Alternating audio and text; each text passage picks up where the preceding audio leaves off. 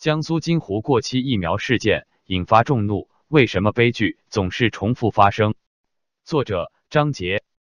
近日，江苏淮安市金湖县有上百名婴幼儿在该县的黎城卫生院接种口服过期疫苗后出现不良反应，有家长发现过期疫苗不止一批。当地政府通报称，截至一月九日下午四点，金湖县共计一百四十五名儿童接种了。过期脊灰疫苗，该批次吉辉疫苗是二价减毒活疫苗，OP，也就是俗称的小糖丸。过期吉辉疫苗批号为两亿零一百六十一万两千一百五十八，生产企业是北京北生研生物制品有限公司，有效期至二零一八年十二月十一日。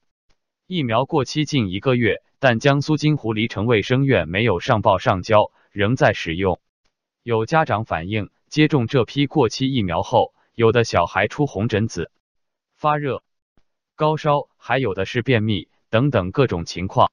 一月十日，当地政府通报称，金湖县黎城卫生院和疫苗管理部门、金湖县疾控中心相关工作人员存在管理混乱、工作失职、监管失灵。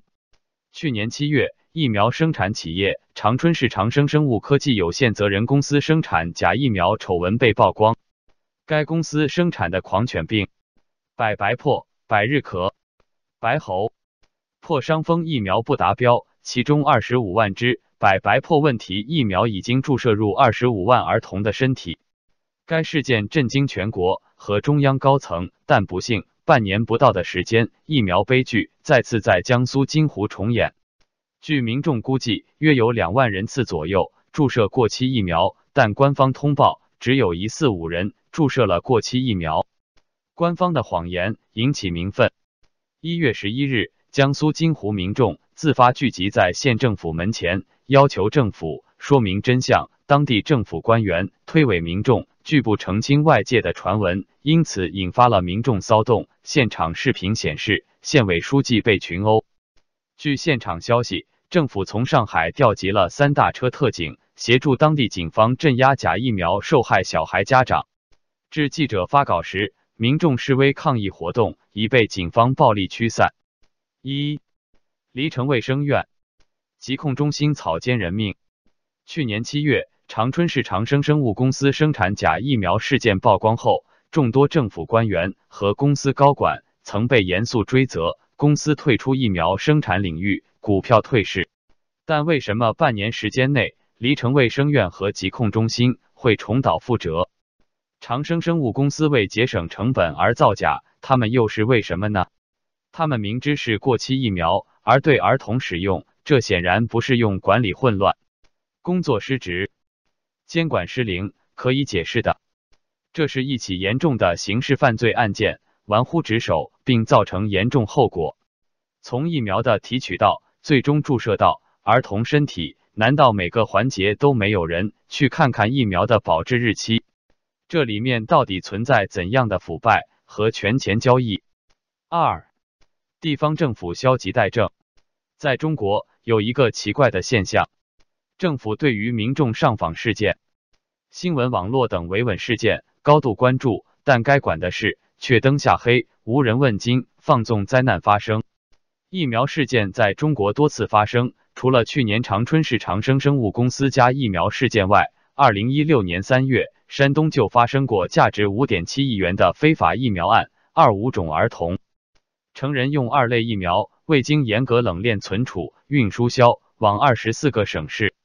早在二零一零年三月，中国经济时报调查记者王克勤就调查发现。山西大量疫苗疑因高温存在质量异常，疫苗生产企业未遵循招投标程序，存在官商勾结等等，导致数十名儿童死亡、伤残、发病。但王克勤最后被免职，因签发他的文章《山西疫苗乱象调查》，该报总编辑包月阳也被免职。二零零六至二零零九年，广东唐金玲律师代理新会疫苗受害儿童。追究相关生产单位和疫苗分配部门的产品责任，协助受害家长提出建立疫苗受害家庭的救济和保障机制的倡议。但是，二零一四年五月十六日，他因所谓涉嫌寻衅滋事被刑拘，次年被以涉嫌煽颠罪逮捕。二零一六年判处五年徒刑。一面是无人问津、人命关天的疫苗事件，一面是政府的蓄意掩盖和打压。记者王克勤和总编包月阳因曝光疫苗事件而丢了饭碗，律师唐金玲为受害儿童维权，竟成了煽动颠覆政府的犯罪分子。网信办违法屏蔽公共信息，肆意侵犯公民的生存权和知情权。这个政府究竟是人民政府还是反人民政府？三，还有多少悲剧可以重来？在我的记忆中，中国人一直生活的很淡定。只为两件事愤怒：一是票子，二是孩子。厦门大学教授们为人才房，安徽六安教师为薪水，退伍老兵为待遇上街抗议。还有三鹿公司毒奶粉事件，北京红黄蓝幼儿园虐童事件以及疫苗事件，激起了民愤。其他天大的事似乎都与己无关，对政治更是退避三舍，生怕惹火烧身。但问题在于。不关心他人，甚至帮助过自己的人，闷声发大财，可能吗？问题疫苗难道真的只是疫苗问题吗？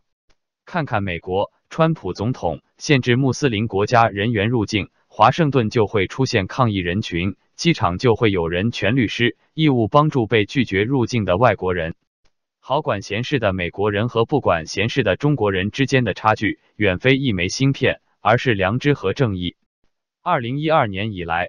中国出现了前所未有的政治倒退，经历了四十年改革开放的中国人显得很奇怪，集体沉默。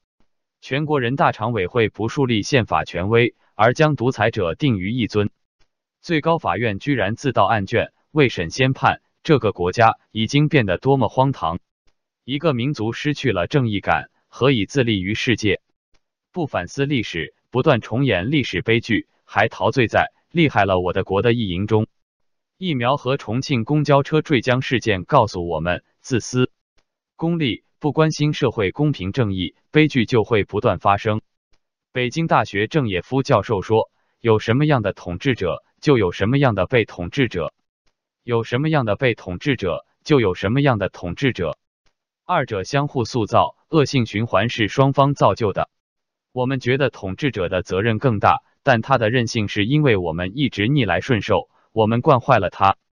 走出恶性循环，大概要由我们这些弱势者启动。如果我们不发出声音，不施加压力，我们就不该，就不配看到专制政体的终结。